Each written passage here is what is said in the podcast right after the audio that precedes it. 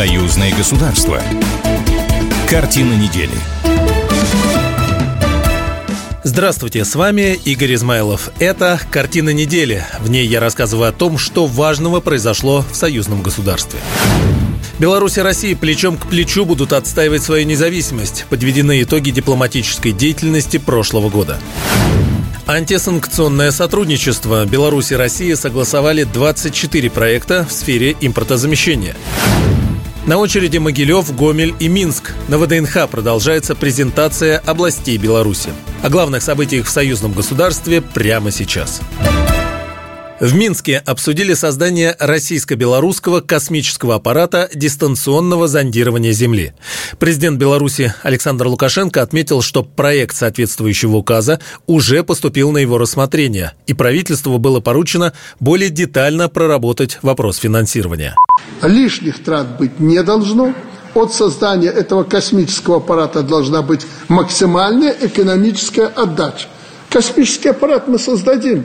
Рассматривать проект нужно не только с точки зрения национальной безопасности, но как перспективное направление двустороннего научного сотрудничества, которое позволит развивать компетенции белорусской и российской страны, а в будущем принесет еще большую отдачу нам и нашим партнерам.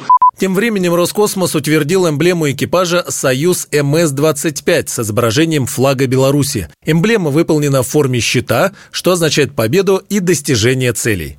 На эмблему нанесены фамилии членов экипажа, а также государственные флаги стран, участниц полета России, Беларуси и США в форме треугольника, что означает сплочение экипажа 21-й экспедиции посещения МКС, отметили в Роскосмосе. Президент Беларуси Александр Лукашенко 18 января провел совещание с руководством Совета министров. На рассмотрение главы государства было вынесено несколько предлагаемых новаций, затрагивающих различные сферы экономики. Одна из них касается гармонизации таможенного законодательства республики с российским. Лукашенко потребовал обосновать это предложение и напомнил, что в свое время Минск и Москва отказались от идеи создания единого таможенного органа. Мы Россия и Беларусь суверенные и независимые государства. И из этого надо исходить, принимая те или иные решения, те или иные вопросы. И, как видите, нам удается выстроить такие союзнические отношения, которых на планете никто не знал и не знает. И они должны совершенствоваться. Система общая, похожая, как угодно, но должны быть два суверенных независимых государства. И всякие там вякания и писания, что все, Беларусь теряет суверенитет. Мы ничего не теряем. По словам Лукашенко, Беларусь, обложенная барьерами и запретами, живет и работает в сложных экономических условиях, но страна справляется. Мы договорились, никакого имущества мы никому не продаем, не передаем, если в результате санкций или каких-то других причин иностранцы, которые имеют здесь собственность, предприятия, компании, уходят с нашего рынка. До свидос, мы разберемся сами заявил президент республики Александр Лукашенко на совещании с руководством правительства. Беларусь и Россия плечом к плечу будут отстаивать свою независимость. Об этом заявил на пресс-конференции министр иностранных дел России Сергей Лавров, отвечая на вопрос о том, как Беларусь и Россия будут противостоять усилению НАТО на границах союзного государства. Не приведи Господь, конечно, но если у Запада возобладает э, самоубийственная логика, я вас уверяю, что российские и белорусские народы плечом к плечу отстоят свою независимость и свои интересы. В этом нет никаких сомнений. Для этого у нас есть все необходимые средства. Белорусские военнослужащие проходят обучение на территории России. Совместные летно-тактические учения с Россией стартовали 16 января и продолжатся до 1 февраля включительно.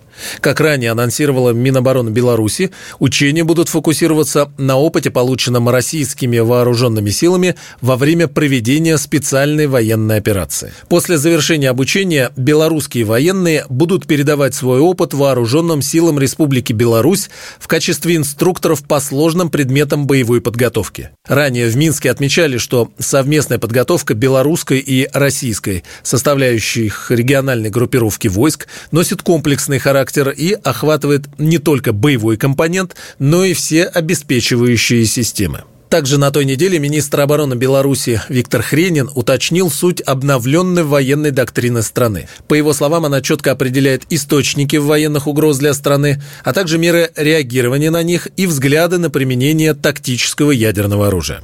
Мы четко подчеркиваем и говорим в ней, что э, Республика Беларусь ни один народ не рассматривает как своего врага, несмотря на действия их правительств. Вот это вот, можно так сказать, ключевой посыл и действительно дух военной доктрины. Беларусь и Россия согласовали 24 проекта в сфере импортозамещения и еще 5 вот-вот должны одобрить. Таков итог встречи вице-премьера Беларуси Петра Пархомчика со своим российским коллегой Денисом Мантуровым. В частности, проекты будут реализованы в таких отраслях, как микроэлектроника, авиа и станкостроение, сельское хозяйство. Также на встрече обсуждали поставки в Беларусь двигателей Уральского и Коломенского моторных заводов. Их планируют устанавливать на карьерные самосвалы «БелАЗ». Кроме того, сейчас Россия и Беларусь разрабатывают единую промышленную политику и правила производства продукции в союзном государстве. Соответствующие документы планируется подписать в ближайшее время. Союзный станок появится в апреле 2024 года. Его изготовит компания «Станка Гомель» из комплектующих, произведенных на территории союзного государства. График производства станка уже разработан. В подразделении выдана конструкторская и технологическая документация. В мае он будет представлен на международной специализированной выставке «Металлообработка-2024» в Москве. Минск и Кемерово вышли на рекордный товарооборот в 600 миллионов долларов.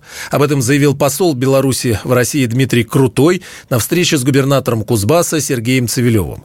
И прежде всего такие результаты удалось достичь за счет сотрудничества между белорусскими производителями спецтехники и угольными предприятиями Кузбасса, которые закупают карьерные самосвалы.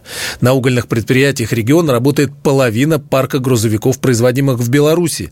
В Кемерово Кемерове уже работает центр техподдержки БелАЗа. И вот-вот в городе запустят еще один общий проект – мультибрендовый центр белорусской техники. Работы идут с опережением графика. На полгода они обещают раньше его ввести в эксплуатацию. К концу этого года э, фактически они закончили заключение или получение эксклюзивных дилерских прав со всеми нашими ведущими производителями. Трактора МТЗ, комбайны Гумсельмаш, Амкадор, коммунальная дорожная техника, пассажирская техника и Белкоммунмаша и МАЗа, Белшина, шины, потому что там по сегменту крупногабаритных шин у нас была просадка двигателя Минского моторного атомного завода. В общем, это максимальный шлейф. Ни, нигде, ни в одном российском регионе у нас подобного проекта на сегодняшний день нет. Будет... На встрече также говорили о развитии культурных связей и туризма. Так, в ближайшее время белорусские турагентства начнут продавать путевки на горнолыжные курорты Кузбасса. Обсуждали также идею организовать прямое авиасообщение между Кемерово и Минском. Беларусь и Россия разрабатывают комбинированные туры для китайцев. Глава Министерства спорта и туризма Сергей Ковальчук считает, что возможность посетить сразу две страны и увидеть сразу много красивых мест сделает Беларусь более привлекательной для китайских туристов. Алексей Стрельченко из Комитета турсотрудничества с Китайской Народной Республикой рассказал, что китайцы до пандемии часто предпочитали групповые и комбинированные туры по Европе.